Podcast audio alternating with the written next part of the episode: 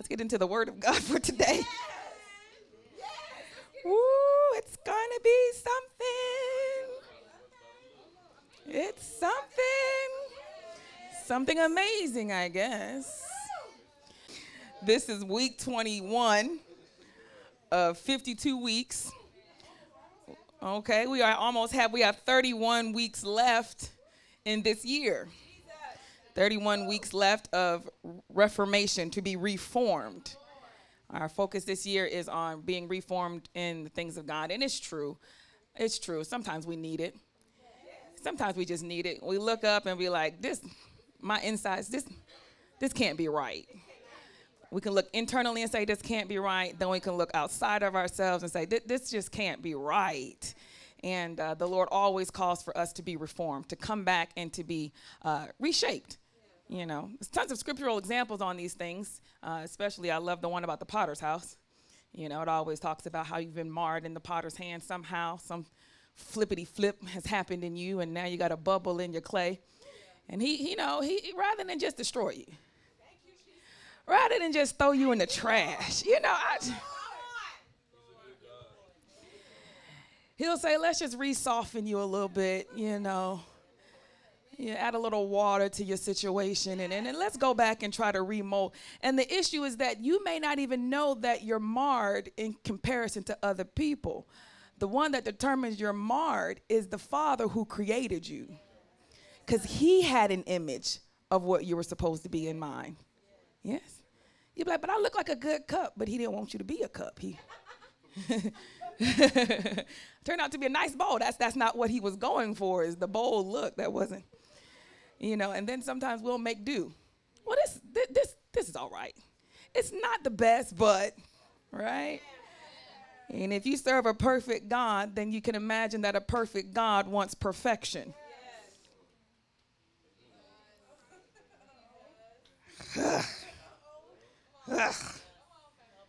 he wants perfection. The scriptures call, call for us to be perfected. We be like, well, what does that mean? Maturity. Yes, yes, yes. We can say because it makes us feel better that it means maturity.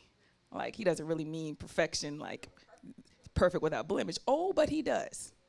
But he does not expect you to obtain that on your own. He gives it to you through the death and resurrection of his son. And that is a beautiful thing. All right? So let's look today in our um, 21st week of this year on being reformed through, last week we looked at being reformed through, I did that on purpose. last week we looked at being reformed through perseverance, yes? Being reformed through perseverance and how perseverance um, is, is a, a byproduct of faith, or faith is a byproduct of perse- perseverance.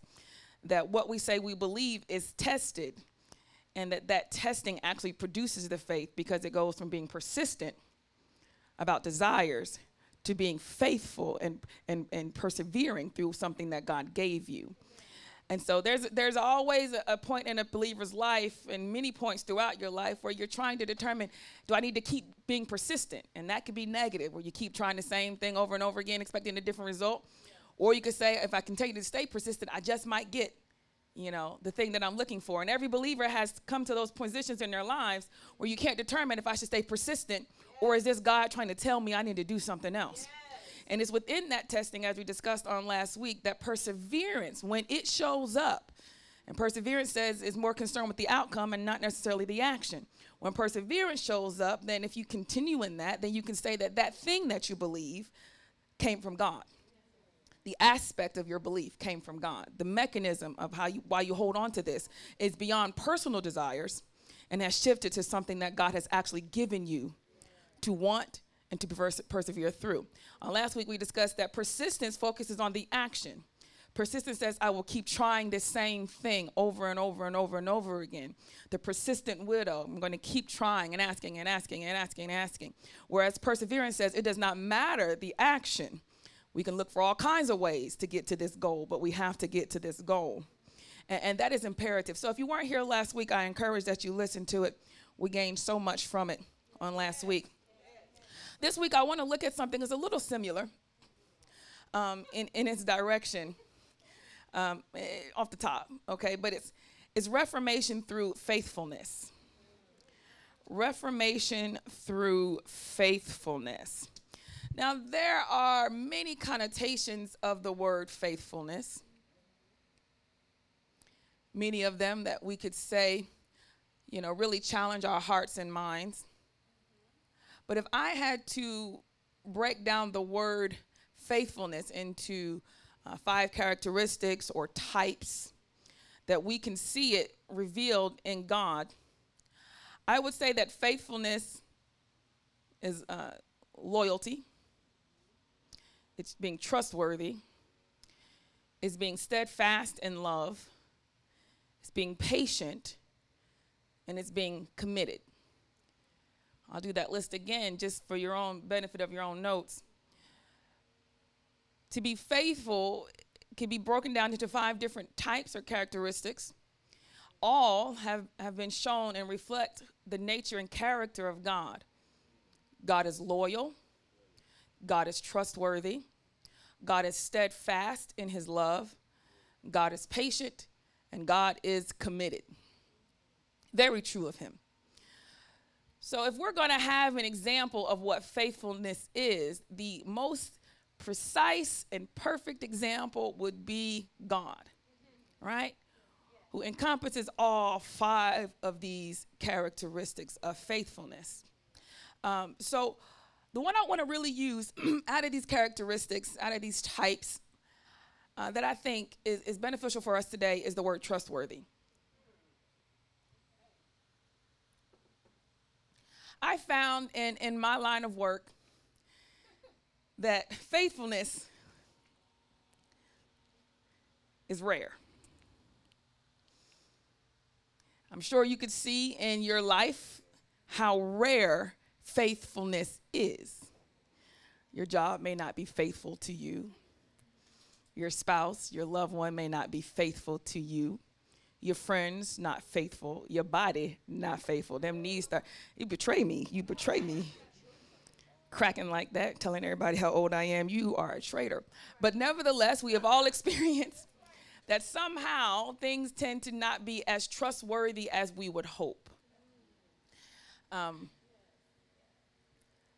I don't know. I'm going to start with my, my, my chief question before the Lord. Every once in a while, I am challenged by um, how I pastor, okay? Just me as your under shepherd, your under shepherd to Christ. I do an evaluation of my pastoring techniques. Most often when it seems like it ain't working. All right, that's when I really say, we should, we're doing this right. um, but nevertheless, you know, I recognize that Renew is a very special church. It has a, a niche market, you should say, where we really focus on some strong individuals. Okay, our claim to fame here is Pastor and the Holy Spirit, we don't raise punks in Christianity. You're going to have to be courageous in God and coming with this whole oh i'm defeated i don't know we'll give you a couple months to get through that. And after that you're going to have to start knowing okay? You're going to have to start standing. And that's just the true nature and culture of this church. And ever so often i recognize that i am pushing by the spirit of god people to become powerhouses in god. You can be strong in god. You can do great things in god. Come on you know i'm just pushing pushing pushing pushing pushing. And then i'm like but should i should I push everybody to be an awesome warrior in Christ? Should I push people to forsake all and follow Christ? I mean, because collectively speaking, this is just me, when I look at all the massive amounts of churches in the United States, and then I look at some of the huge churches where massive believers uh, uh, amass, and, and they go to these churches, and, and it seems as if what the focus is really about is how to take believers and allow them to live the most comfortable life that they possibly can. And I would think that that is a great goal for a pastor. All of your sheep are comfortable and contented. Whatever dreams they have to accomplish in life, you encourage them to accomplish those goals. Whatever direction they feel that the Lord might be leading them, you encourage them to go in whatever direction that might be. If you feel like you're in love and he is married, then just wait on God and they will get a divorce and you guys can get together. If you feel like on the inside that God created you a man on the inside, but you got a female body, just trust the Lord's wisdom that He's given to doctors and He can adjust that for you if that's what you deem necessary. If you feel that even though you guys have not taken any vows in marriage, but you know that you guys love each other, then I'm sure you can participate in certain actions that exemplify love because God is love. And I began to recognize that a lot of a lot of very successful ministries and gatherings of Christians primarily focus not on trying to challenge believers, right, but on how to just help them get through challenging times. It serves a point. We cannot knock it. It serves a place. Hello, somebody. Because some of us, if we didn't go to some of them churches, we would have been quit. Just be encouraged. Thank you. Okay. You know, it serves a place. I'm not knocking any of these ministries or these teachings, but as for this house, I have to evaluate should I be pushing everybody to be so dynamic in God? You know, maybe people just want to just relax a little bit. You know, maybe they just want to, you know, go to work and not have to worry about spiritual warfare and ministering to everybody and evangelizing all the time and sharing the gospel and trying to, you know, maybe people don't want to deal with that 24 7.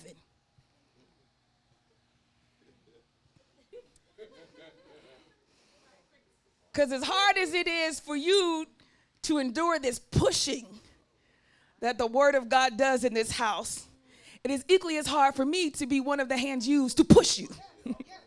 Mm, mm, mm. Go with your big self. Just go. your fat tail. Just you're so heavy. and I don't mean this physically, I mean spiritually, you're so heavy. And so at the point, you're like, well, how about we just, Lord, let's just do a series on faith, family, and finance. And let's just do something that talk about how, how the joy of the Lord is everything you need. And, you know, you just love him, go home, have your Sunday dinner, and you ain't got to worry about nothing else. But that is not the kind of word that we get here. And so it makes me it makes me wonder, you know. When I was little, I believed God at a young age. Okay, I did. I did. I believed in God at a young age. I don't know if you guys remember the show Superman was out back in when I was a kid, like the series, not just the movie. It was like a was a TV show at one point. It was really good. And um, I remember looking at, you know, my family and going, we need change like Superman, you know? And I could see there was one episode where Superman flew, flew out of the earth and, and flew around the earth in reverse and he went around in reverse and reversed the whole spin of the earth and that like rolled back time and then he stopped Lois Lane from being crushed in the earthquake because she was about to die and he stopped it because he went in reverse and, and, and it was just I was like oh my God Superman can change time.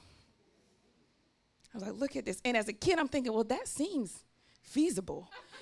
If somebody just spins around earth real fast and just reverses it since the days go forward because of the sun. If you reverse it, the days will go backwards. As a kid, I'm like, that makes sense. And I thought to myself, why hasn't somebody invented a Superman? This is what I thought as a kid. Like, this is a great concept. Why has anybody invented him? Made him, birthed him. Somebody need to have given us a super. This don't make no sense. We all see how good this is.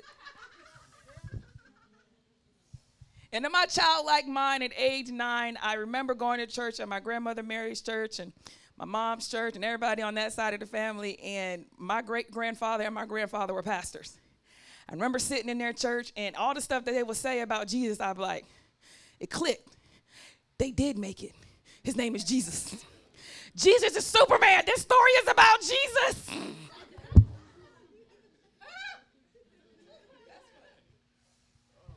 And I turned off my little TV and I knelt down and I said, This is it. Jesus, I know who you, you the Superman. Many people don't know this about you, but I figured it out. it's you. And if you could just Superman my family's life, hello, I'd be ever so grateful. And the next day I said, I don't know, I don't talk to Jesus. I said, Mommy, Daddy, can y'all take me to church on tomorrow? My mama said, No. it's a minor hiccup in my plan, Jesus. It's, it's a minor hiccup in my plan. I can't drive. I don't know how to go. This is, I was planning on me and you know, we're gonna work this out, but it oh. I ended up going to a Catholic church with my mom and dad's friend named Crystal. Then my mom got mad and said, you know, my dad and my granddad are pastors. You ain't gonna be Catholic. And so out of spite, she started taking me to a Baptist church because she didn't want me to be Catholic. and thus this started in my from my view the the change and reformation of our house. Mommy started going to church. Daddy started going to church. And they was going to they was in the choir. I was like, it's happening. And I knew it. I like, I knew. See, don't nobody know Jesus is really Superman. If they would know this, they would know he could do anything. And for a kid that feels powerless and helpless, but you have so much hope that things should be better around you, knowing that Jesus could do anything, you're like, and I was I served him for a very long time, practically all my life. And it got bad because I was so passionate about God that I know my parents thought, what are we going to do? Because they would say something, I'd go something like, well, Jesus, and they would just be looking at me like, they look at each other like, what we supposed to say about that? Can't say nothing. You just got to just let her go with it. She's think it's Jesus. You got to just let her go. and so I could tell it in my family. It was pretty much this girl had lost her mind a little bit. But she claimed it's Jesus. What are we gonna say? You just gotta let her run with it. You know, you gotta let her run with it, and hopefully he'll explain it to her later. But we can't touch it. We can't tell her Jesus ain't gonna work. We can't tell her that. By the time I became a college student, my grandmother Mary got sick, and this is one of those times when I knew. So I was nine, now I'm in college. Grandma Mary, Aunt Belle's mom, got sick, real sick, real, real, real sick. And she was in a coma and she was on life support. And all the family gathered together that summer and we were all in the house praying and we did a circle prayer, which my grandmama loved. Well, everybody, I don't know, you know, circle prayers and back and everybody hold hands and they get in a circle and the whole family like, family prayer, yes, yes, and the kids run around, stop it, you know. you know. and so my mom, who was terrified of praying publicly, decided out of faith to go first which means I was beside her. So it went around, and that means I was gonna go last. And oh, when you a young Christian and it's family prayer time, woo, you about to put it on up. Oh, I'm so nervous. Oh, I'm sweating, I'm sweating, I'm sweating. Mommy started praying, and it was probably, I would say, what you think, Belle, Daddy, about 45, 50 folk in this, in this cramped in this living room. And this prayer went all the way around the house, and everybody was saying, Lord, I bless you. I'm going somewhere with this, just hold on. we bless you for the life of our mom. We thank you for the life of grandmom, and we give you over to her, and we thank, everybody prayed prayers at this point, we're going to have to say bye. You know, they're going to pull the plug today, and you know, the Lord will have to be done. But I was the last one in prayer. And I had already went on a fast to see what the Lord wanted. They didn't know that. And so I said, okay, it's on me. And then he came on around to me, and I was like, I'm about to kill him with this prayer. Oh, I'm about, Lord Jesus, thank you very much, Father. but all I could get out in my mind, I was like, I'm about, I'm about, to, I'm about to preach a prayer. I'm gonna give them all the scripture. I'm gonna say how the Lord can do anything. And Jesus, I'm, oh, I'm gonna kill him. Like, mm, mm. And it, it came to me. I said, Lord, thank you for healing my grandmama. Amen.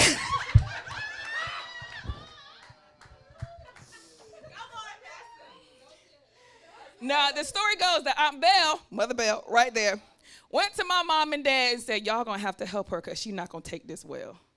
Like the running theme was, again, your baby this Jesus thing is out of touch with reality. Y'all gonna have to watch her. She's she gonna take it real bad. Long story short, they did take grandmother Mary off life support, and she breathed. She started breathing and talking and left the hospital alive and well. And again, I, my faith was like, I, I knew it. I don't know why people just don't ask you before they start praying. They should just ask you, do you want to heal my grandmama? Yes or no? And then you will tell them yes. And then you could say, thank you for healing my grandmama. And the whole thing works. At this point, I was probably, you know, around my college years or so. So I was like, oh, bet, bet, this is done. Solidified. Went to college, left God for a couple of years because daddy found out the church we were going to had bad theology, which is why we're so persistent about theology, right? Knowing God truly in the Bible and right, rightfully interpreting and, in the scriptures. But somehow we came back to Jesus. At least I did. Daddy probably never left. And I came back to Jesus and I was on fire for God. Now, being on fire for God, then I started started campus ministries, preached all over why people shouldn't pledge and Christians shouldn't pledge Greek letter sororities and fraternities, and I got hated on campus. Started working at a church, loved working at the church, worked at another church, kept working at a church, keep working in churches, working in churches, working in churches, and then here I am, again working in a church. Seems to be that this is more of the same. Now it's tough. I'm going somewhere, okay? I'm trying to show you my journey, okay? Just, just, some of y'all know it, but maybe some of y'all don't, okay? All right, I'm missing a lot of details, but this is the, the general synopsis. Okay, now I'm working in a church, and it's my church. And I started this church from nothing, okay? No extra money, no organization, just the Lord said. And that was it. And here you are, Amen. here in a building like a regular church. That, that, that like a, it's, it's, a, it's like doing a thing. Uh, we had COVID. We had my mom passing, and these past couple of years have been the hardest ever. Like ever. Not just hard in church, hard in my life. And now that I'm experiencing an intense amount of grief and sadness, the thing about depression is it makes you think everything is going to suck all the time. I know you don't know that because I don't preach like that. But nevertheless, now you get to see what I be thinking on. Everything sucks and it's to suck all the time. And that's the kind of connotation that depression has in your brain. And even when you try to look at a positive thing, then you go, but then they to die. What? and then I'm gonna get fired. And then I'm gonna get sick because people get sick. And so depression has this thing where even when you try to look at the positive, the negative is just like, see, and then you go, well, what's the point? Anybody ever had any bouts of depression? Okay. And so now you're just constantly inundated with the idea that life is struggle and life is pain and life is hard. Anybody been there? And I don't really know. Somebody need to change the method. You know, somebody need to say, that's enough. This was a terrible idea. Let's let people be happy. Like, can we change that? Can we change that? And then they say, well, he is, and it's all gonna be all right when we go to heaven. People like, oh, okay, well, that makes sense, but what I do right now? Because the issue here is in order to get to heaven, I have to do now well. In order to get the reward there, I have to do current very well. And the way my insides is going, I don't want to do now well okay? I don't want to do well because it's all going to suck. And that's how I feel, and that's all I'm going to say. This is how I got here. Hello? You can look back at all your problems, see that was terrible, and this was terrible, and that was terrible, and my whole life was terrible. All my life I had to fight. And you just be running down. you know, and you run down the list and you go, ah, right? This is a challenge of the heart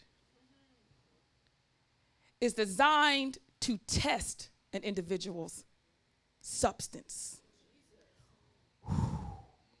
This is beyond perseverance, dear children.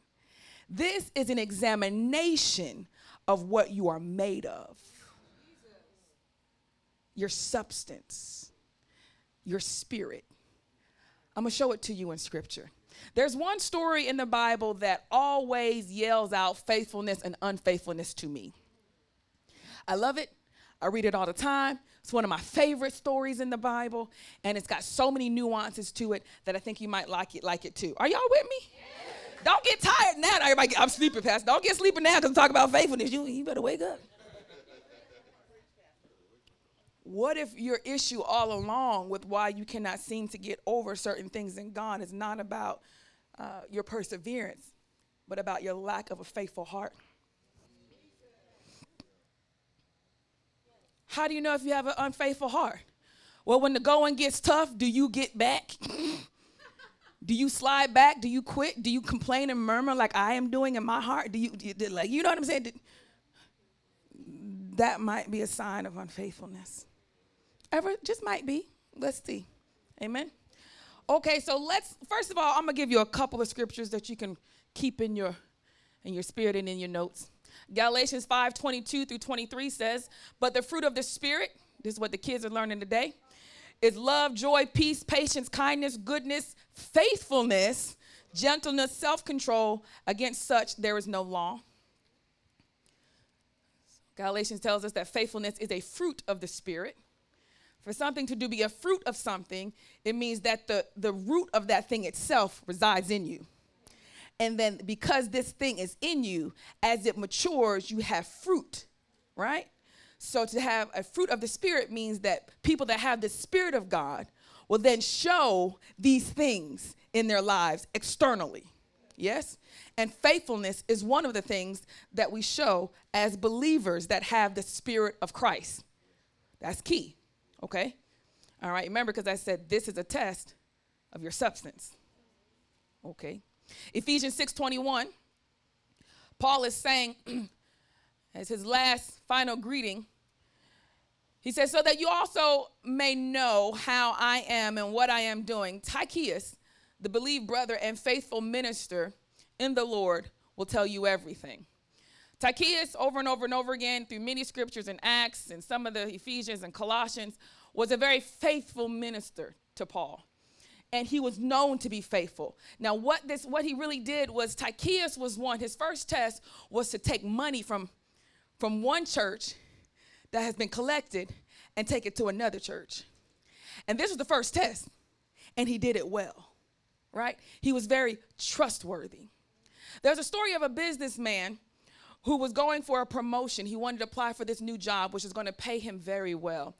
The CEO gave him the interview. They had a wonderful time. The CEO said, Let's go have lunch at the uh, corporate uh, cafeteria downstairs.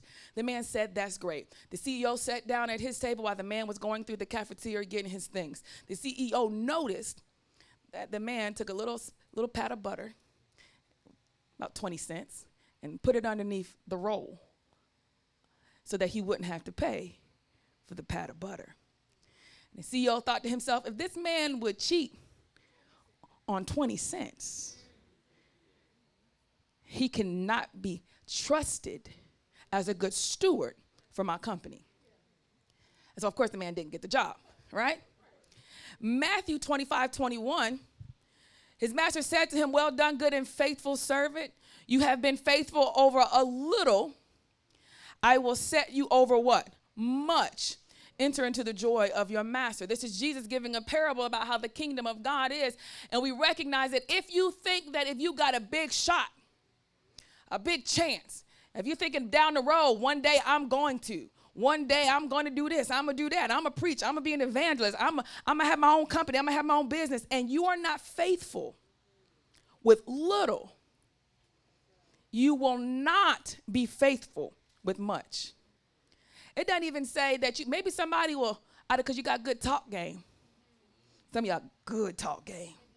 You're very convincing of your loyalty, very convincing of your heart, right? But actions show up. And when you start doing those little actions, all of a sudden your trustworthiness goes down the tube. And you don't even know why people start treating you different. And so you start getting bitter because you think because they bad people they so rude, they so cold and heartless? Or did they start noticing that you are not trustworthy for friendship? You are not trustworthy. Hello, y'all. You are not trustworthy for confidence. You are not trustworthy. You're just not a trustworthy person. We give you this much and you for the little things. You be like, but the big things I don't, but you also don't on the little things. And so scripture says that even if somebody gave it to you, you're gonna be unfaithful with it.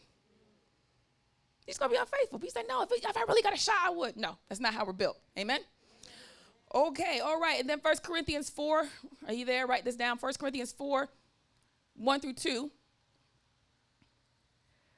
So this is how I want you to regard us as servants of Christ and stewards of the mysteries of God. Moreover, it is required of stewards that they be found faithful. Oh, how we like to talk about money and finances and how we need to be good stewards of God's money. Oh, how we like to talk about the gospel and ministry, how we need to be good stewards of ministry, which is what this scripture is talking about. He says, But if you're going to be considered a steward in God's eyes, you have to be faithful. Now, you can call yourself a steward, but it doesn't mean God has given you anything. It just means you got it for yourself. but if he calls you a steward, then he means that means that he calls you trustworthy. Right? To steward something that belongs to him. I want you to handle this thing that belongs to me. And you handle it in such a way that it shows that you are very trustworthy and faithful, right? Now, all kinds of things that God gives you that we're going to look at today that you may not have considered that it was up to you to be very trustworthy with that. And maybe you have mishandled it. At the end of the message today, we're going to look at have you been mishandling some of the things that God gave you to be very trustworthy with? Yeah? Okay. So you got those scriptures? Now let's look at my favorite narrative. Let's go to Numbers chapter 13. Numbers chapter 13. The children of Israel have made it through the wilderness. I like Numbers because Numbers gives us, apart from Exodus, Numbers gives us some more details about the life structure of the children of Israel. It really, you know, Genesis and Exodus gives us like an overcap, but Numbers starts breaking down certain stuff that that I didn't even know they did, like and when they did it, and it is mind blowing. But in this case, by the time we get to Numbers chapter 13, you know, Moses has already led the children of Israel out of Egypt. Pharaoh, let my people go. You know that part, right? They've crossed the Red Sea. They had a pillar of cloud by day and fire by night. And now they're over in the wilderness and they're traveling from the wilderness, um, supposed to be going to the promised land. All right. In the process, God is giving them temples, He's giving them commandments, He's showing them how to worship Him, and it's all going down really well. Okay. Now, by the time we get to chapter 14 of Numbers, it's time for them to go to the promised land, which is on the other side of this wilderness. And there's already people living in this land that God wants to give them. And so they were sending out spies to look at this land to see if they should, you know, what, they, what they're going to be dealing with. So let's take a look at that, all right? The Lord spoke to Moses, saying, Send men to spy out the land of Canaan, which I am giving to the people of Israel. From each tribe of their fathers you shall send a man, every one a chief among them. So Moses sent them from the wilderness of Paran according to the command of the Lord, all of them, all of them men who were heads of the people of Israel. And then it begins to list all of these people, right? Uh, verse 17. So Moses sent them to spy out the land of Canaan. We're going to do this, a couple of chapters in this, so be ready, okay? Moses sent them to spy out the land of Canaan and said to them, Go up into Negeb and go into the hill country and see what the land is and whether the people who dwell in it are strong or weak, whether they are few or many, and whether the land that they dwell in is good or bad, and whether the cities they dwell in are in camps or strongholds, and whether the land is rich or poor, and whether there are trees in it or not, be of good courage and bring back some of the fruit of the land, now that the time was a season of the first ripe grapes. It's harvest season. The children of Israel are going to go conquer this land. Other aspects of the scriptures reveal that this particular, in Deuteronomy, this particular journey was the people also told, Deuteronomy says that the people told Moses, Can we send out spies? It reveals a new aspect of this. And then Moses said, I think so. And the Lord said, It's fine. Then Moses said, Let's send them. So people first said, We need to go check this out before we go marching over there, right? Moses said, I think that might be a good idea. Moses talked to God. God said, do it. Then Moses said, God said, let's do it. That's key, all right? The initial idea that you need to spy out the land did not come from God because he already knows what's over there. All right?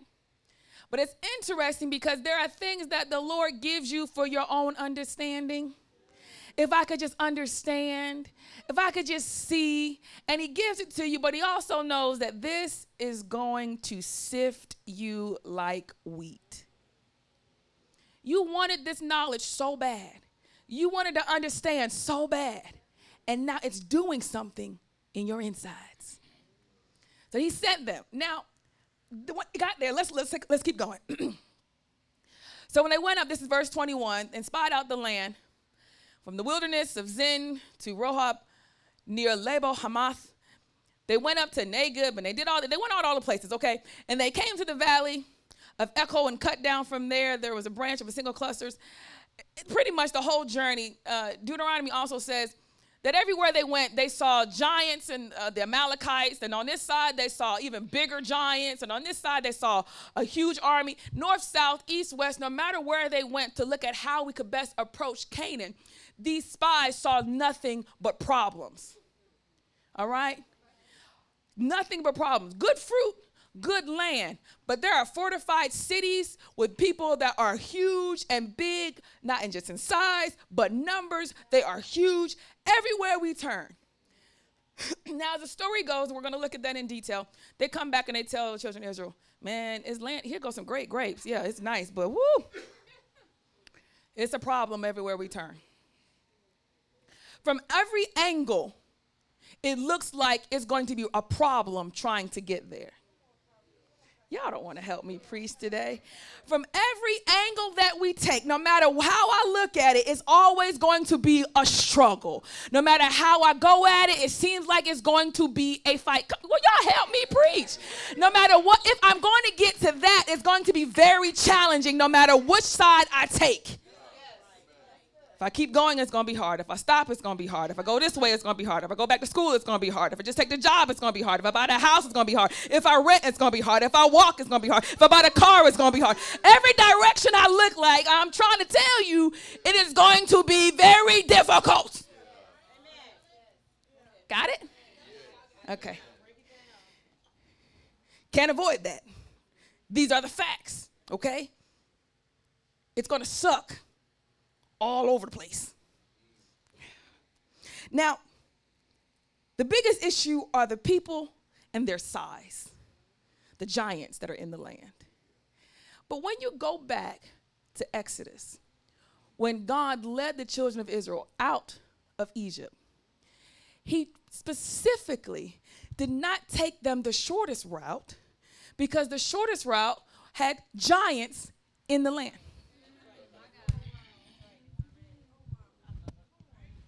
So he said, No, we can't take them by the giants. They are not ready. They're not ready. They're not ready for that kind of challenge. So he took them the long way around, only to find out that now you're supposed to be ready to fight these giants. What? yep, it's time now. Let's hit it. Let's hit them giants. Now, in my mind, I would think if you, God, specifically did not take me through the area with the giants because you knew I wasn't ready and we went the long way. Don't you think that rather than building this temple, we should have been training on how to fight?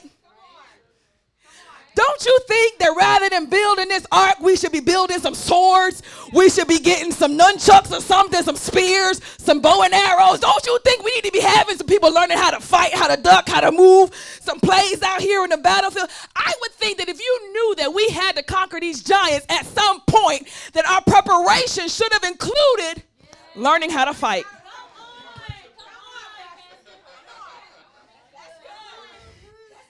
It should have included learning how to doggone fight.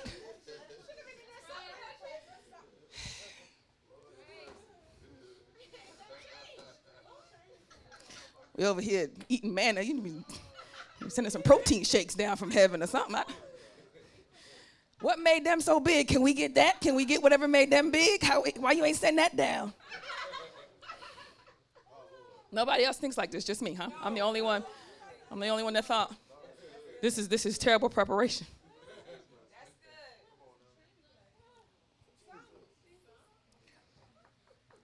So you mean to tell me that in God's most infinite wisdom, when He decides to keep you from a battle, it's not because you won't have to ever fight that battle. It's because you're not ready to fight that battle. Let's back it up, back it up, back it up. Let's back it up. See, there are times in your early Christianhood where God just does it. I mean, delivered, presence. And you be like, oh, it's so, why don't everybody love God? This is amazing. He's so wonderful. And then he don't do that. Then he just stopped with the whole miraculous one day. And it's like this now, now this thing just dragging all out, just so I'm just gonna die like this. I'm just gonna be gonna just I'm gonna suffer all this time. Just gonna just keep suffering, huh? Just gonna be bad every day, every day bad. What happened to God gonna do it? You know? You used to be like that, didn't you? Wasn't you? Did I just make this up? I remember you used to do grand stuff like this, or was it just a figment of my imagination? And you trying to figure out, you know. so when you know we're gonna have to fight this giant, these giants, rather than teach us how to war, which I think would come in handy, you teach us how to trust you and worship. Oh. Oh. See, this, y'all not trying to help me. There are certain churches that figured it out. Rather than trying to teach you how to make money, rather than try to teach, y'all don't want to help me, rather than trying to teach you how to invest, rather than trying to teach you how to, maybe I just need to teach you how to be, how to trust God and worship. Maybe I need to teach you something else. Hello, sit down. I don't know. I'm just, you know, this is my own personal evaluation of how I pastor. Maybe I need to stop teaching people, you know, how to trust God through various trials and tribulations and how to see Him clearly. And maybe I need to teach people on how to avoid some of these trials and tribulations. But he didn't He didn't. He didn't teach them to fight. He taught them how to worship and how to trust Him. You hungry? Manna. You thirsty? Water. I got you. And this is the whole shebang while they're in the wilderness. Now, bear in mind, let's unpack some scripture here. The word wilderness means that it is not suitable for life. This means that he took them not to fight the giants, but put them in an area where growth in life is not conducive. Have you ever been in a situation where you ever brought to a point in your life and you go, nobody could survive this. Nobody could live through that. Nobody could grow in that situation. And nevertheless, there you were in a wilderness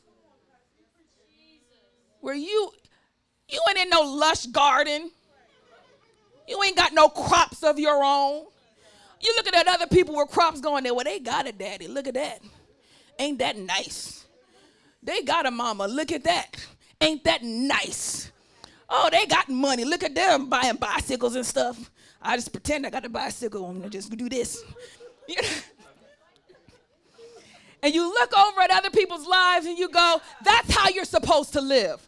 That's how life is supposed to be done. That's how it, that, that's what life is really about. That's all I need is to live just like that. And then you look at your situation, you go, You brought me to a wilderness. Ain't nobody led me here. I was a baby. You did this. You brought me here. You plopped me right down in the midst of this. In a situation that you, no one should expect growth, let alone life.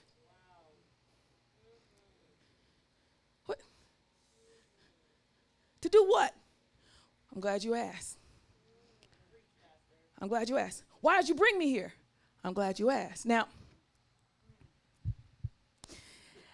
how you look at that determines everything. how you look at that determines everything. Okay?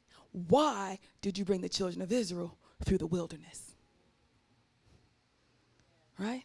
Why didn't you plop us down like the gods of other nations in very cush situations and locations? But the chosen people, the chosen people, your folk, the ones you love, the ones you called, you send them to the wilderness. Come on, don't act like you ain't never felt. I served you faithfully. I believed in God. I went to church all my young life, and this is how you treat me. It seemed like you should treat the, these other people like that. Deliver me from Pharaoh only to go to the wilderness. This is this is cruel. This seems cruel. First, I was a slave. Now I'm just out here about to die every two seconds. Serpents biting us, plagues happening, can't get no water, ain't got no food. Just look at us. then they start to think it would have been better if we went back to Pharaoh. Something is happening on their insides. Hello? Let's go to 1 Corinthians for just a second. I want to show you something that Paul is saying about this journey. 1 Corinthians chapter 10.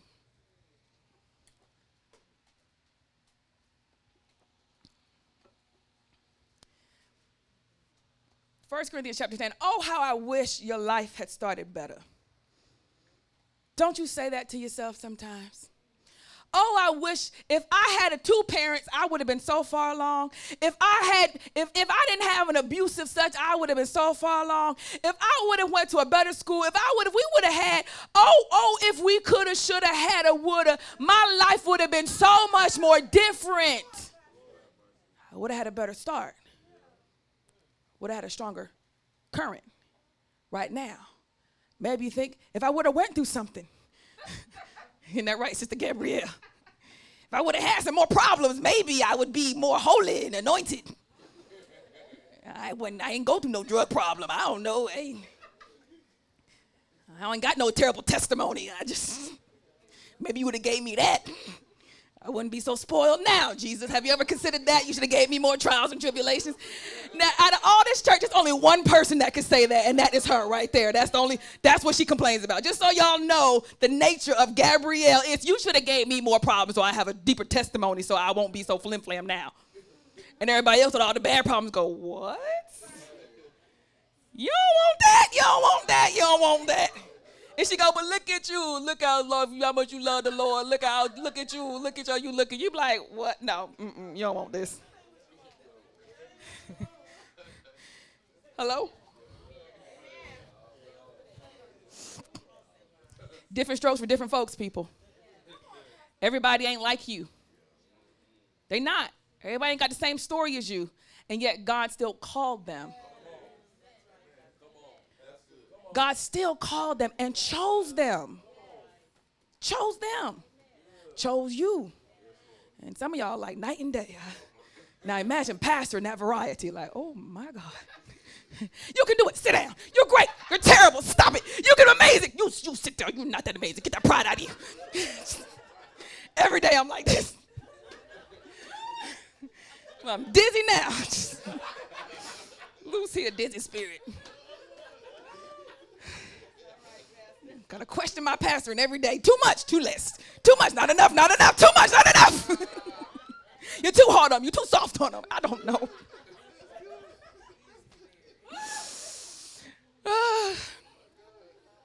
Are you there? 1 Corinthians chapter 10. Paul is giving a warning to the Colossian church about idolatry, among other things. He says, I do not want you to be unaware, brothers, that our fathers were all under the cloud and passed through the sea and all were baptized into Moses in the cloud and in the sea. And all ate the same spiritual food and all drank the same spiritual drink, for they drank from the spiritual rock that followed them, and that rock, and the rock was Christ.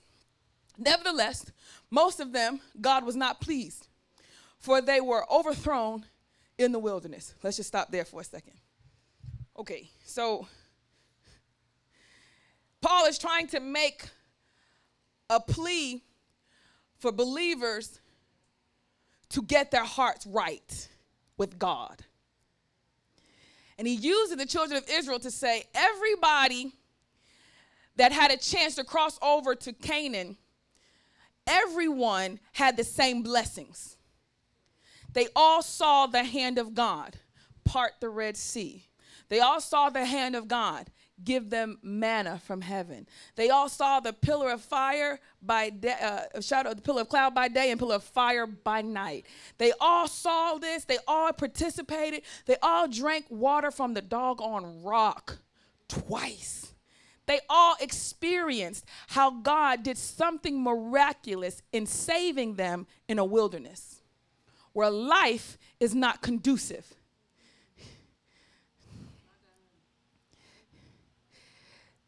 The children of Israel experienced two situations of not conducive for living that's Pharaoh and that's wilderness. That's being in bondage to sin and that's being in a dying world. Y'all. Two. It's two things. All right?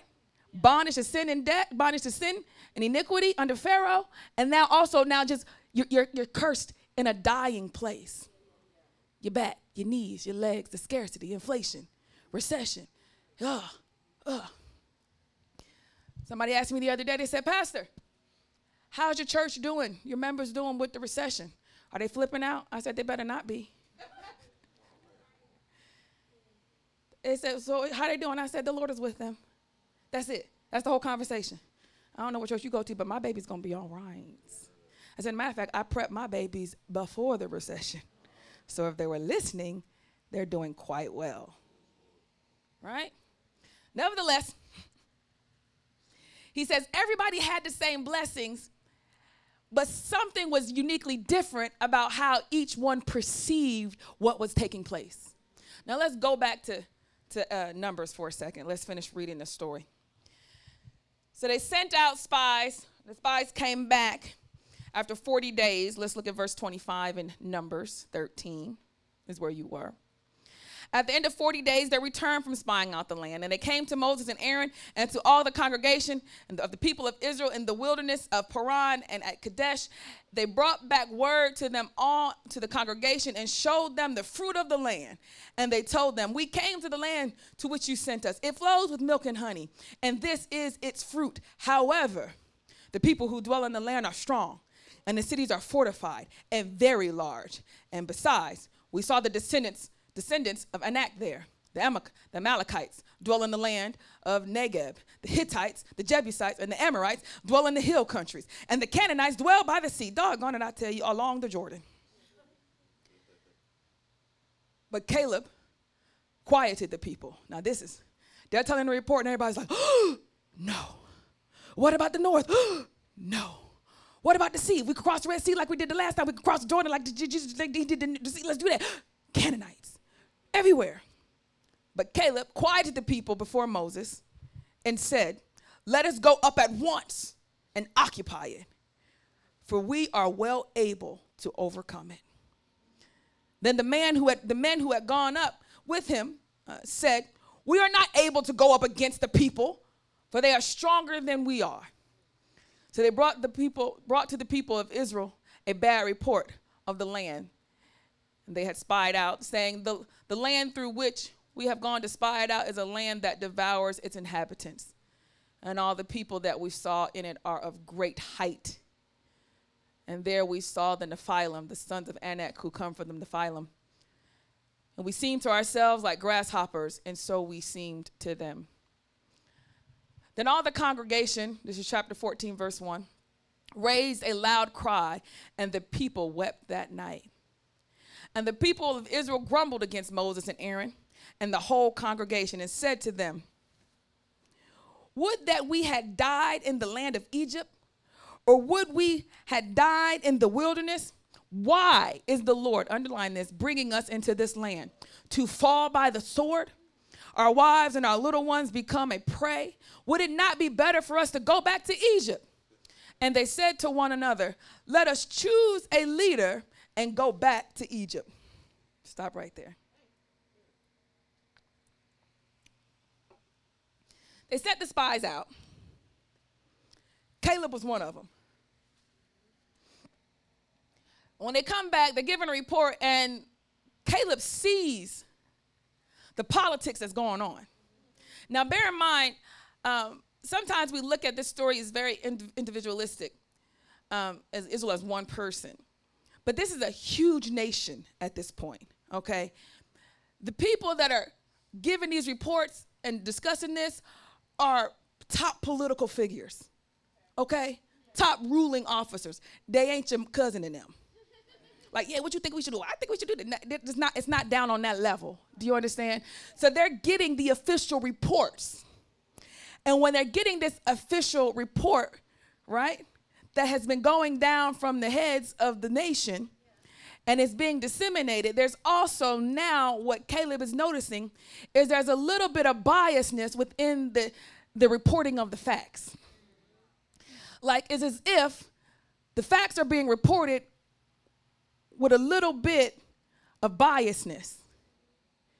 And they're telling you the land has giants in it, but they're also letting you know that they're too big for us. And they're focusing on the size and the difficulty of the problem that people might have a more realistic view of what they're coming against. And then Caleb, like some sort of fake news agent, starts saying, But we can overtake them. And he just shuts up all of that and says, Hey, hey, but let's go up right now before y'all start getting all scary. Let's just go up right now. Let's get the land. Let's take it. We ain't got to sit over there. We can go. We can, we can, we can handle them. We can overthrow them. We can get this. None of the other spies believe that. He's outnumbered. And the story goes out to the children of Israel that the land is occupied, fortified, with people that are too big for them to conquer. Right?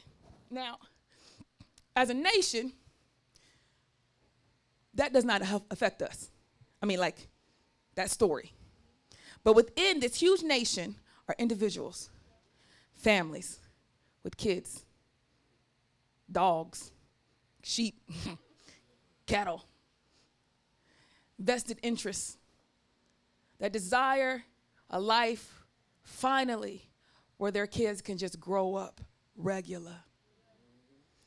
Finally, don't have to be shot or killed by police, I mean, by marauders on other nations coming in. Finally, all they want is a life where they could just have a little bit of rest and normalcy.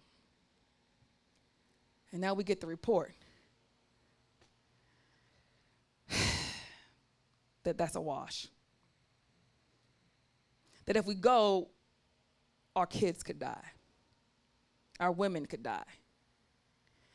They're just not ready to take that, that challenge. So they said, well, look, we can't stay in the wilderness. Now, my thing is, why not? I mean, the Lord been providing for you there so far. You, you've been in the wilderness. Why do you think we should just stay here? They took away, we're going to go back to Egypt. And this to me says, you know that you're going against the God.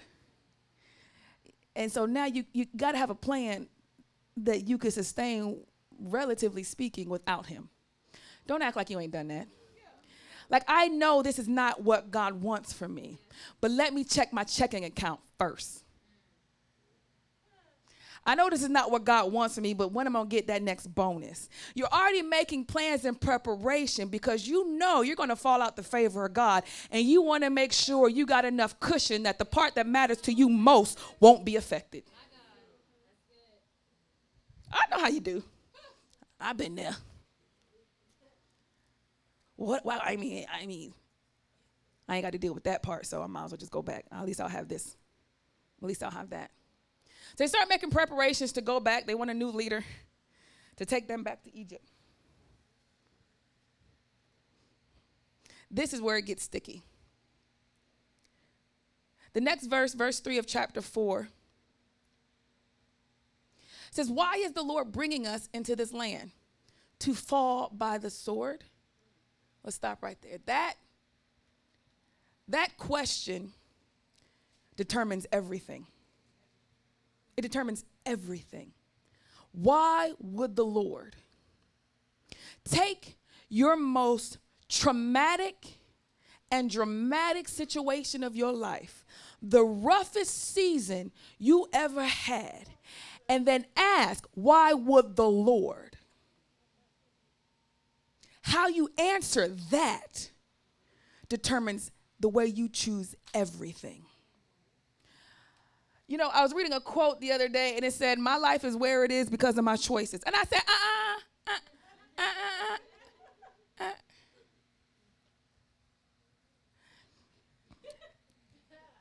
As a pastor, I look at all the struggles, you know, in my in my depressed state, it's problems everywhere, giants on every side. Getting to the promised land is doggone nothing but a fight. I tell you what. And in this depressed state, I say that all sucks. Right? And then I go, self, why? Why would the Lord bring you? I don't know. Get to heaven, I guess. Oh, it's so rough. No, nobody's ever been there.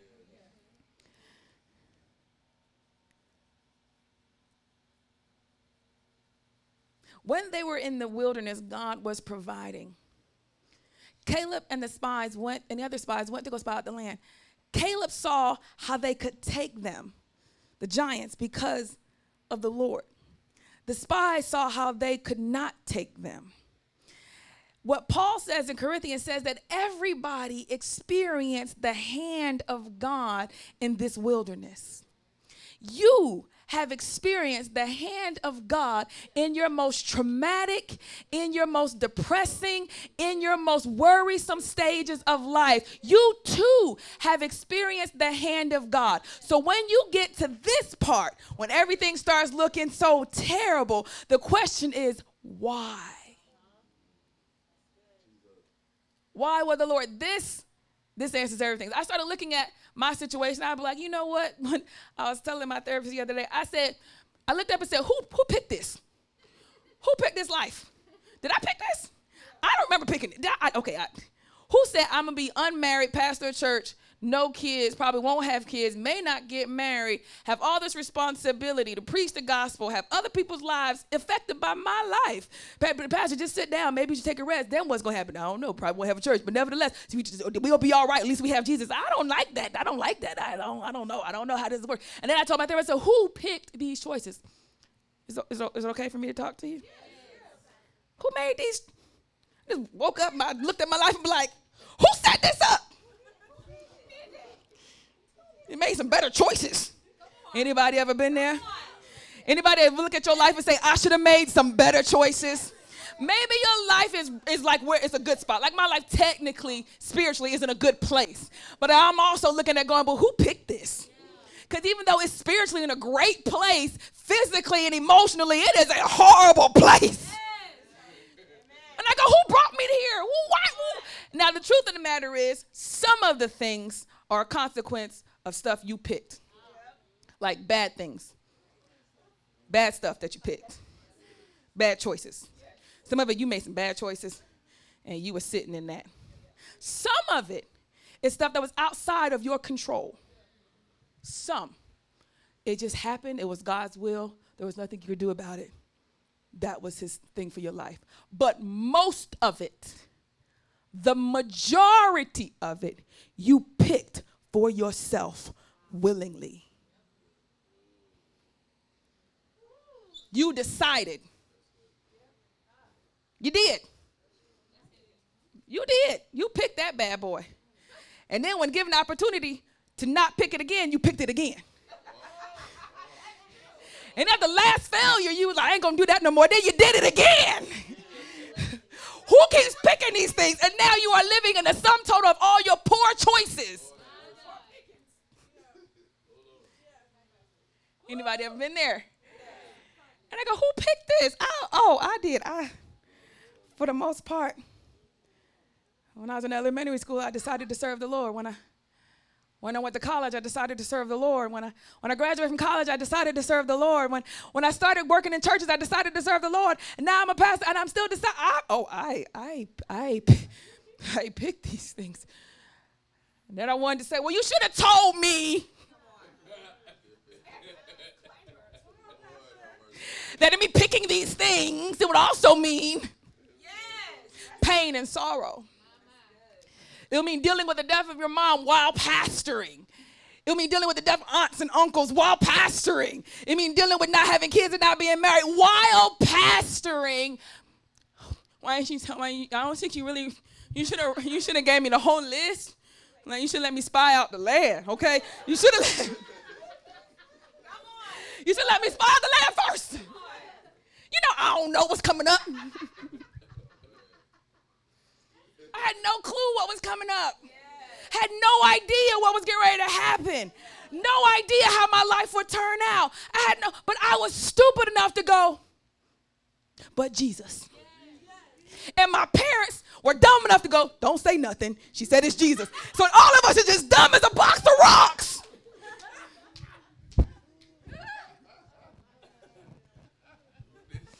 I blame us both, Daddy. I blame us both. Somebody said, You need to be more realistic. Jesus is a fairy tale, it's a myth. It's something positive people say just to help you get through rough times. But at the end of the day, you need to be realistic. You need balance, Taliba. Why didn't my parents tell me that? Balance, Taliba. They didn't even tell me that. They was like, what we gonna say? She say it's Jesus. Just let her, just let her go, man. Just let her, let her do the thing she think is Jesus. Why? Why do you let me spy out the land? I should have ran into another pastor in my situation be like, uh-uh, I don't want that. I don't want that. I don't want that at all. You let me run into relatively decent pastors. All but two of my all of my pastors was married with kids. What you think I'm about to get? I'm thinking I'm about to get married and have kids too. And there's a possibility. Nope. You ain't let me spy out the land. You did not let me spy out the land. And it, did you? Or did you let me spy out the land and I had a different perception? Because I distinctly remember there are times, and I said, you know, even if I have to die for Jesus, I'll die for Jesus. I remember as a kid, I said, even if I had to go through this, and my friends used to laugh at me and tease me, I would come home, Daddy, and I would come home crying all the time for how kids would be so mean and tease me because I love Jesus so much and everything was about God. And I spied out the land, and I knew that my life was, in, was going to have a lot of that. And I said, let's go. Let's conquer it. Let's do it. Let's take it down. Let's move. I was so excited about the things of God, then something happened. You get close to the promise, and you start looking at these giants.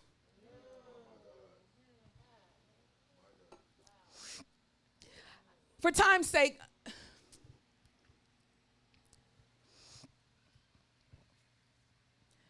they said the land that we spied out is good. And Caleb tried to convince them, as well as, as well as Joshua, that if God delights in us, he will bring us into this land and give it to us. The land that flows with milk and honey. Only do not rebel against the Lord. Do not fear the people of the land, for they are bread for us. Their protection is removed from them, and the Lord is with us. Do not fear for them. Do not fear them. Then all the congregation said to stone them with stones. But the glory of the Lord appeared at the tent of meeting to all the people of Israel. And the Lord said to Moses, Stop right there. Joshua, who was known to have stayed in the temple with Moses his entire life. Okay? It was Moses in the temple with God, and then Joshua. And in my opinion, he was just kind of in the corner, like, I ain't gonna say nothing. I'm gonna stay right here. Maybe nobody will notice me, but this is a mess. Do you see? Look at the wall. And the whole time Moses was in there, so was Joshua which makes sense why he then leads the people afterwards because he's been in the presence of God with Moses, just looking at it, going, mm, mm, mm. Even when Moses would leave out the temple, Joshua, like, I'm gonna just stay here just in case somebody need to be ready for whatever God might show up. In this case, God just shows up. Everybody's complaining, everybody's crying. The whole thing is chaos. Joshua and Caleb are trying to convince everybody, we can do it. Everybody's like, we can't do it. This is stupid. Why would you do it? Ah! And then God shows up. Cloud, fire, tabernacle meetings. It's an essence, he said, Come here. And it, was like, who us? No, just him, just just Moses, as always. Just so Moses got to go in the tabernacle meeting and be like, Oh Lord. I mean, oh you, just oh. And he'd be thinking, Y'all the reason why I'm about to get in trouble. You the ones that cause all this. Man, where you where you gonna be over there in your tent doing nothing? Meanwhile, I gotta go talk to the Lord, see His fury about how He feel, and you just fine. You done caused all the mess. Ain't that like some people of Israel? Ain't that like? Hello? You done wrecked my whole church. And only thing you got to tend to right now is your tent, your little space. Meanwhile, I got to go to the Lord and be like, now, Lord, did we, how we handling? Is this the right? Constantly in his face about mess you caused. How it affects the entire church. The problem you caused. Only thing you're dealing with, and it's interesting, is your little tent. Which makes sense why pastors just preach faith, family, and finance to keep you contented. Because technically, that's all you really are concerned with. Is your budget, not the church budget, yours. Your finances, your family, your house, your car, your surroundings. And that your has caused a huge problem. Because now, now this is the catcher. The Lord wants you to go trusting him to fight. Now, just let's just be honest, okay? They decide they're not gonna go, they don't like it, and God gets so mad that he tells Moses, the heck with them all. Look, look at look at look at that verse.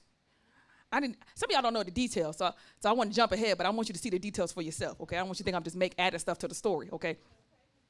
Where was I? And so the Lord said to Moses, "How long will this people despise me? How long will they not believe in me, in spite of all the signs that I have done among them?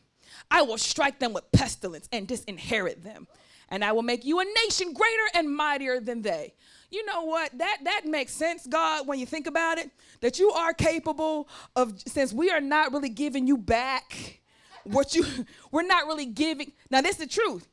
God has been faithful to them thoroughly. Pick them out of every other nation thoroughly chose them specifically, brought them out of slavery, and kept them in the wilderness, and everything they needed, he was faithful to supply it. Maybe not the way they thought he should, but he did it. And when you look back, he did it in such a way that gave them two blessings. You know, I'm gonna talk about that. You know, he, he provided for you, and he also, that provision also did something in here. Or it also set you up for your next job. Or it also set you up for this next. He always did multiple things with the way he provided that was uniquely different than the way you thought he should.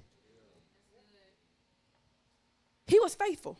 And it's your turn to be to like give that back to him.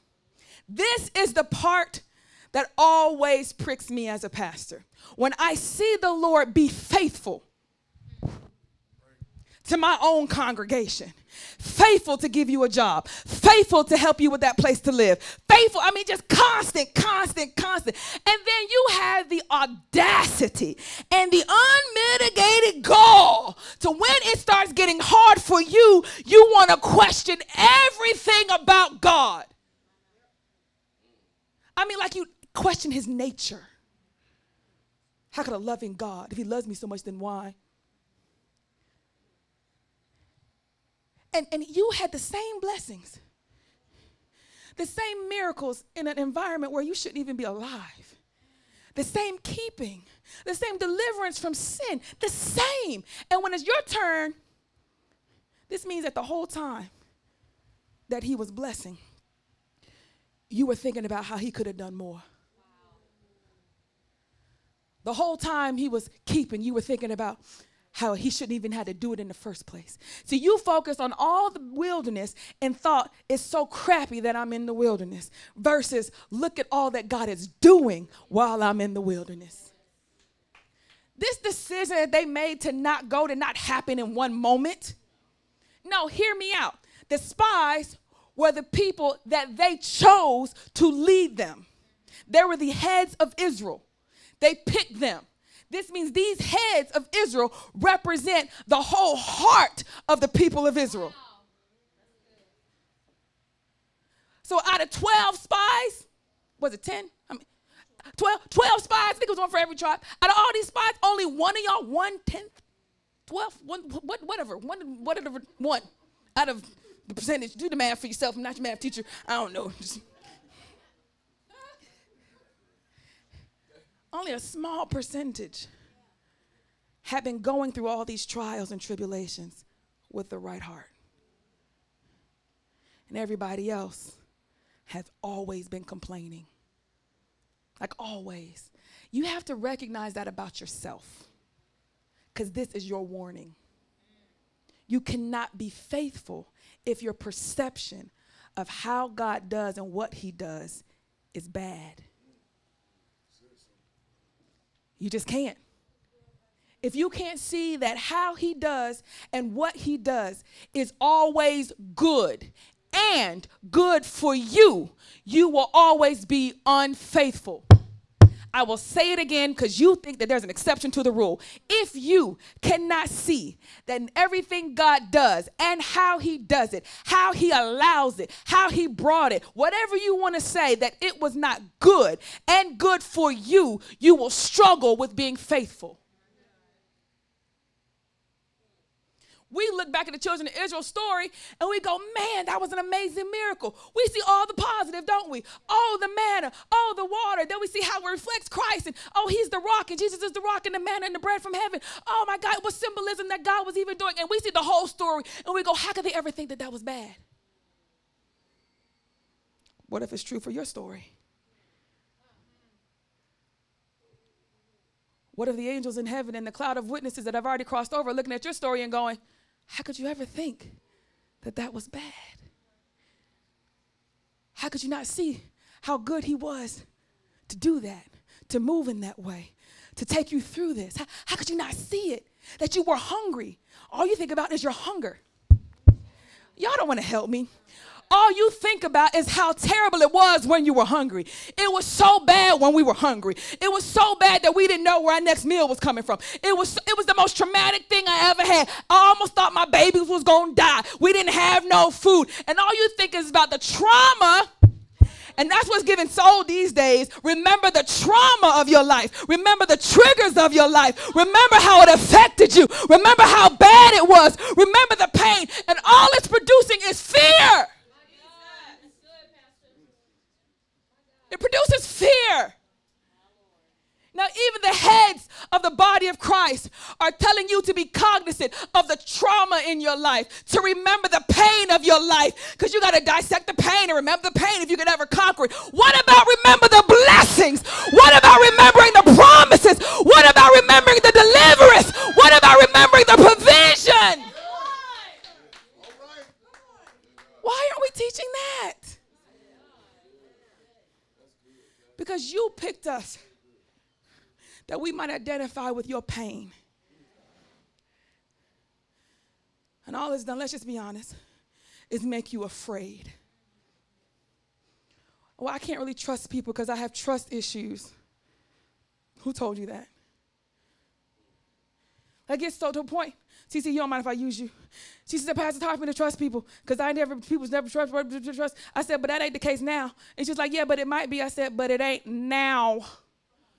Like, it's just so hard to convince somebody currently, right now, that is not happening and you are so afraid of what that's what worry is. Something that hasn't even happened. You're afraid that it might happen that you can't even enjoy the idea that you got manna today. The idea that you got bread today. The idea that you got water today. You're so afraid. Because throughout all of your experiences you remember more the pain that you went through than the blessing. And it produces a contrary spirit You remember the pain of what it was to lose that loved one. I made a determining factor. I remember when mommy passed. When grandma passed, ooh, I wasn't ready. And I grew really distant with God. And he spoke to my heart and brought me back, and I'm grateful. But when grandma passed, I knew that he was the God of death. Like, like the one that calls it. And can't nobody change it and it broke my heart. Mommy was going through, everybody was going through. So as a teenager, you know, who you gonna talk to? Because I took care of my grandmother for a year. I dropped out of school and moved up there to make sure she had whatever she needed. I mean, we were. So when she passed, I was like, don't talk to me, Lord. Like, I love you. And I would go through my prayer list and I would like, just stay over there. I'm not, I don't want you to all affected in my heart right now. Just, and we were real distant. And I had to deal with the, the fire of God, the magnitude of who He is. I'm like, oh, so you the God that ends it. And when you do it, can't nobody undo, undo it. Nobody can turn it but you. You're the final, you got the final say on everything. On everything and anything. It's you. You got the final. And all my life, you have been so gracious to turn everything around for me. And now I had to deal with the idea that you are not turning this. So months after the funeral, I'm still struggling. Still struggling. And the Lord, He said to me, But she's with me. One day in the shower, I said, What? The Holy Spirit said, Your grandma, she's with me. And when He said me, if it wasn't for that, His me brought back everything that I loved about Him. Everything that we experienced together. He said to me, and I was like, all of like pictures in my mind, just scrolling through my phone of all the memories we've shared together. And I said, Oh, she's with you.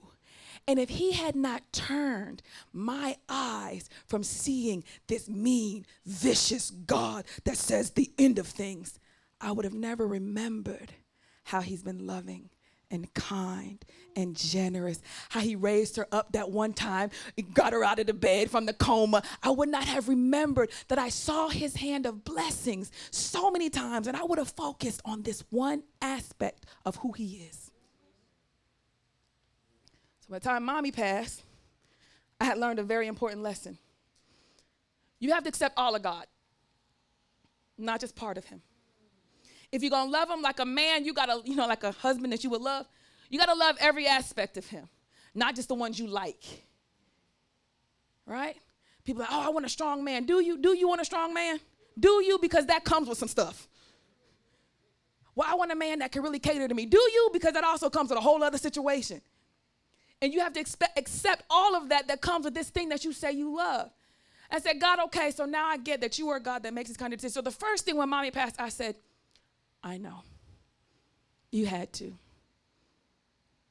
But I also know if you could not do it, you wouldn't for me. And from that day on, I remembered how God loved me. And from two years ago to now, all I do is watch his hand in the midst of my pain.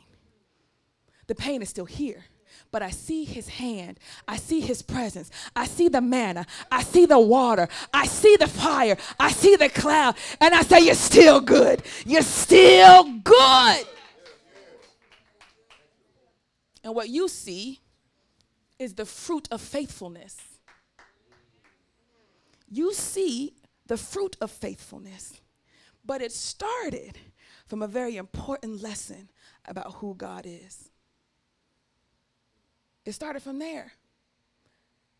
So now the children of Israel are standing on that precipice. Why would God lead us here? Now, how they answer this determines everything. How you answer your why from the trials you're in now, from the trials you were in, and for the trials yet to come, will decide the nature that you are, that you are. And God told God told Moses, "I'm gonna kill everybody. I just make you a whole new nation because I'm God. I can do that. It ain't got to be you. Oh, you so mad? You big mad? After all I've done, it ain't got to be you. I could use anybody. And some of y'all are getting a very tough lesson that, oh, I ain't that special. You're only special if he wants you to be special. That's it. You're only unique if he wants you to be unique. Right? But at the end of the day, he's committed to himself, not you. A perfect God doesn't commit to uncommitted people. That's stupid. He makes all his vows and covenants with himself because he can keep them with himself.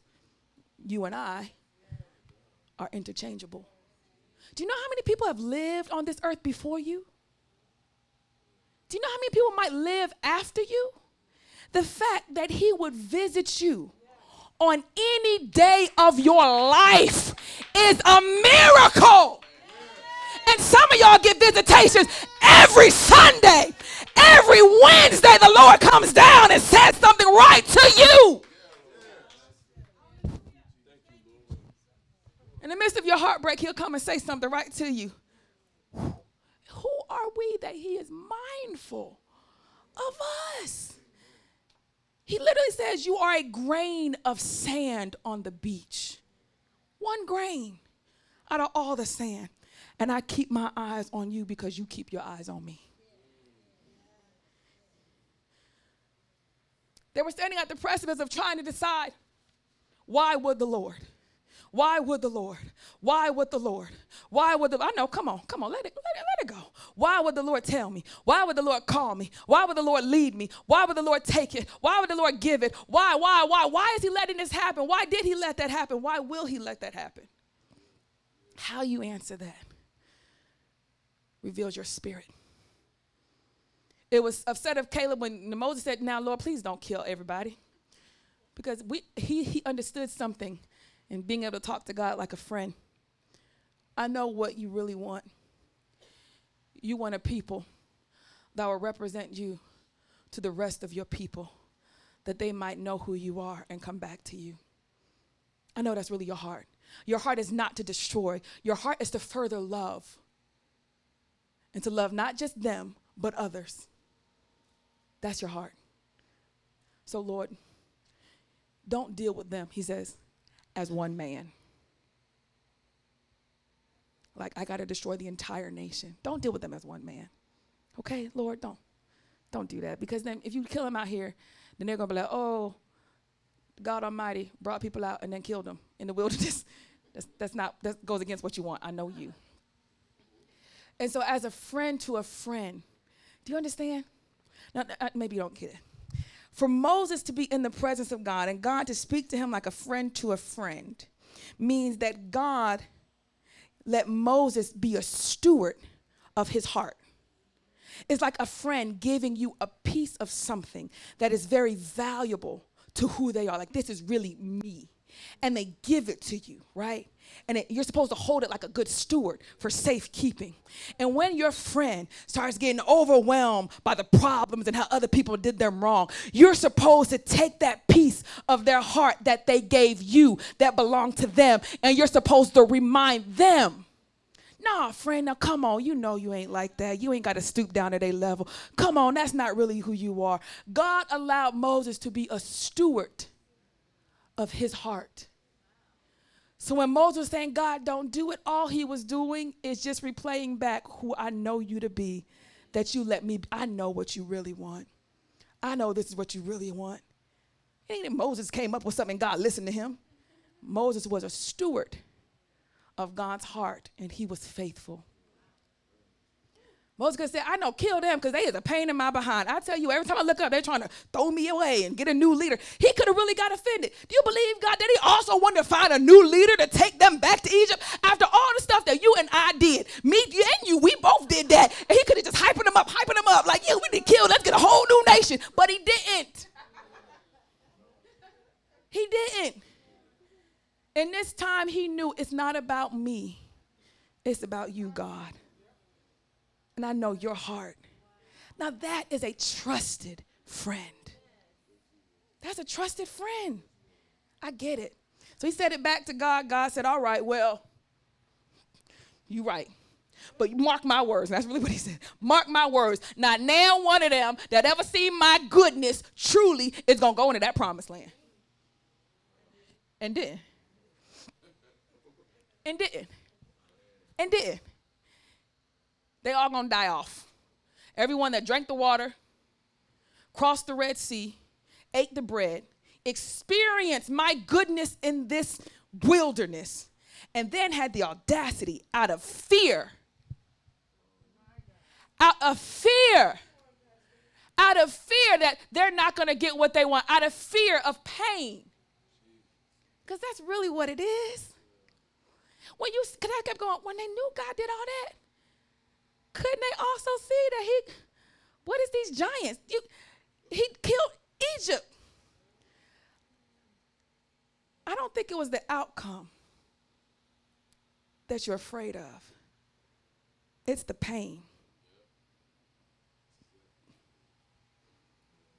Because you could see how God could use you to defeat them. You don't like the idea that you have to go through another traumatic event.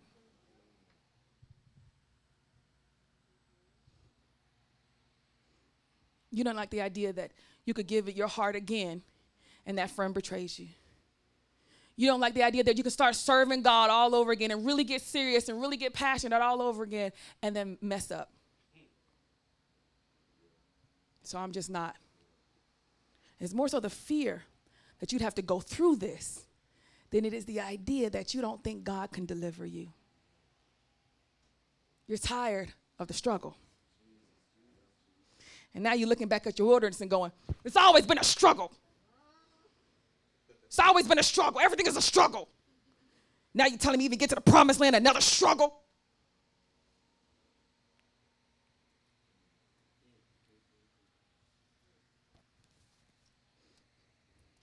I'll give you a second.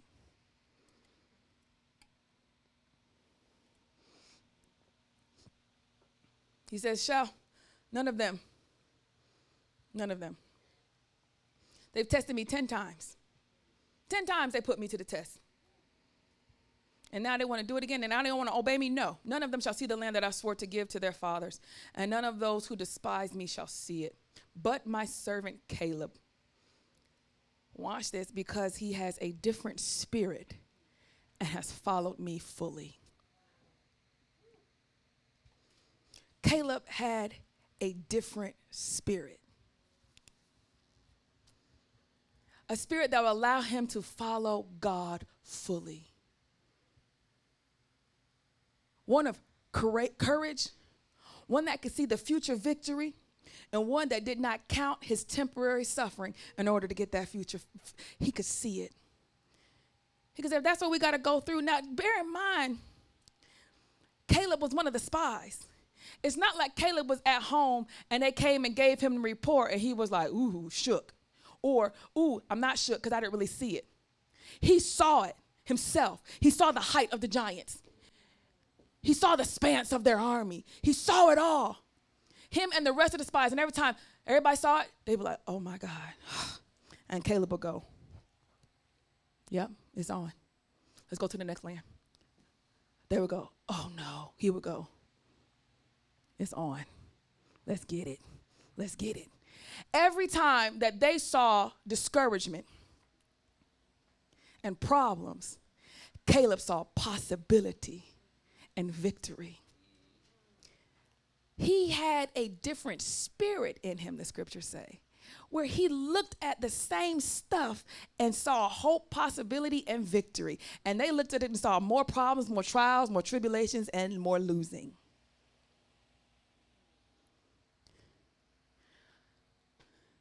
He was rare. It's obvious he was rare. Because none of the people that lived that day to see all those miracles lived to cross over but the babies that never saw it. Him, Joshua, and the babies. The rest of them died in the wilderness. And he said, I'm going to give them, this is the thing God said, I'm going to give them one year for every day they were on their spying mission. They spied for 40 days. So he gave them how many years? 40 years, right? 40 years in the wilderness. 40 years in the wilderness to kill off thousands upon thousands of people is very obvious what's going down. 40 years is half of a lifespan. At 40 years, you'd be like, yeah, he he he, he they did. this was on purpose. And now all you got is these new babies that, that showed up and they believe God and they didn't even see or bear witness to the miracles. They just heard of it. It reminds me of the modern church where we didn't really see Christ, but we heard of it. And to them, their faith is accounted as righteousness. So they crossed on over. The thing about Caleb's spirit being different is how, how I wish all of us, or at least all of them, or maybe more of them, could have had the same spirit as Caleb. Oh, that we might have some type of source within us that is different than us.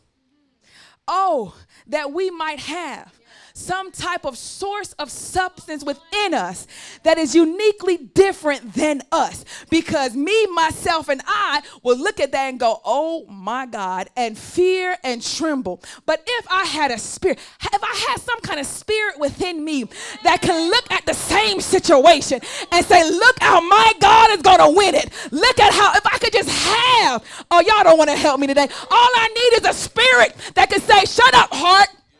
Take courage. Shut up, mind. Shut up, emotions. Shut up, feelings. Look at God. Look at God. Look at God. Look at God. That's why you have received the promise. That's why Christians have the promise. The promise of what? The Spirit of God. That when your heart fails, when your heart is overwhelmed, he can lead you to a rock that you can get a higher perspective, a higher vantage point, a higher view.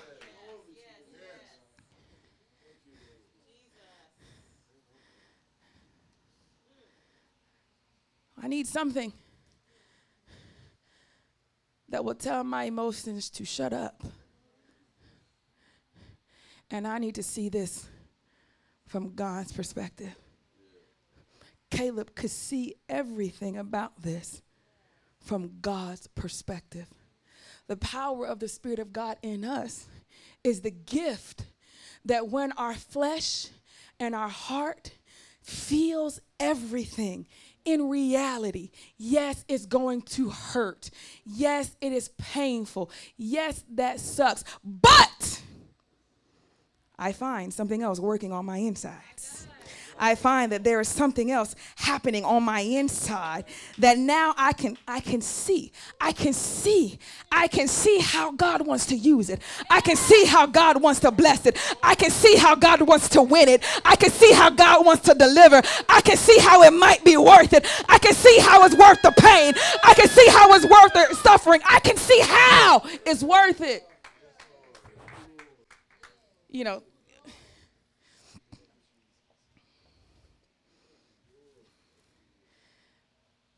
when I had to talk to the Lord, I didn't know He was coming for me on this one, but He was. When I had to talk to the Lord, I said, Well, what made me? I mean, take such bold moves when I was young in God. Bold moves. Knowing the pain that it could cause, and I did it anyway and it was painful. And I signed up for another and another and another. I remember speaking in to groups of a thousand or so, and most of them wanted to kill me, literally, right? And I'll be like, I'm gonna do it again. Let's do it again. And don't you come back and do it again. I'm like, I'm gonna do it again. And I and I would just sign up. Even though I was so nervous every day going into it, I got the diarrhea, the bubble guts, and stomach is all upset and sweating. I'm all nervous all the time. You never know what's going to happen. These people are so mean and can see it's demonically charged. And, just, ah. and I'm like, after it's over, let's do it again. Because at the end of each thing that brought me so much pain and suffering, I saw so much in the victory of God that it made me forget the pain and I didn't remember the pain. And so the night before I had to speak again, oh, it's, oh, I forgot about this. I forgot about this. Why do I keep picking this? This is a terrible feeling. It's oh my God, oh my God, oh my God, oh my God. And I'm gonna do it again and again and again and again. Sunday after Sunday, now I'm doing the same thing. Why do I keep pastoring this church? Oh, this is terrible. I keep coming in in the same building. I can't stand coming in this building. I keep doing this. Why keep doing this? Stand yourself up. You know you feel terrible. You feel terrible every day. Hey, praise the Lord. By the time we get to the altar call, that's what I'm talking about. That's exactly why I do this. That's exactly why I do this. I know exactly why. That's why I'm talking about. You better, y'all better get it. Y'all better, ah, you know. That, that by Monday, I'm gonna do it again. I'm gonna sign up. I'm gonna do it again. I'm gonna do it again. Monday, Tuesday, I'm gonna do it. I'm about to do this again. Then come Saturday. I don't know why I keep signing up to do this. and the closer I get to Saturday, I'm like, oh, why did I sign up to do this? My whole countenance changing. I'm like, oh. People like, Pastor, can I by? You don't want to come by. This is a terrible idea. You don't want to see this like Dr. Jekyll and Mr. Hyde. What's wrong with Pastor? Oh, she going through. this is the part she don't like.